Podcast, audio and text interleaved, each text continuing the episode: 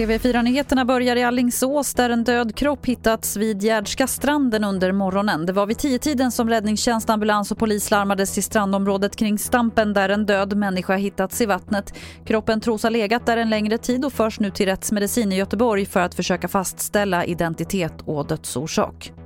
Nu är det grönt ljus för Norge att jaga varg i området kring svensk-norska gränsen i Värmland.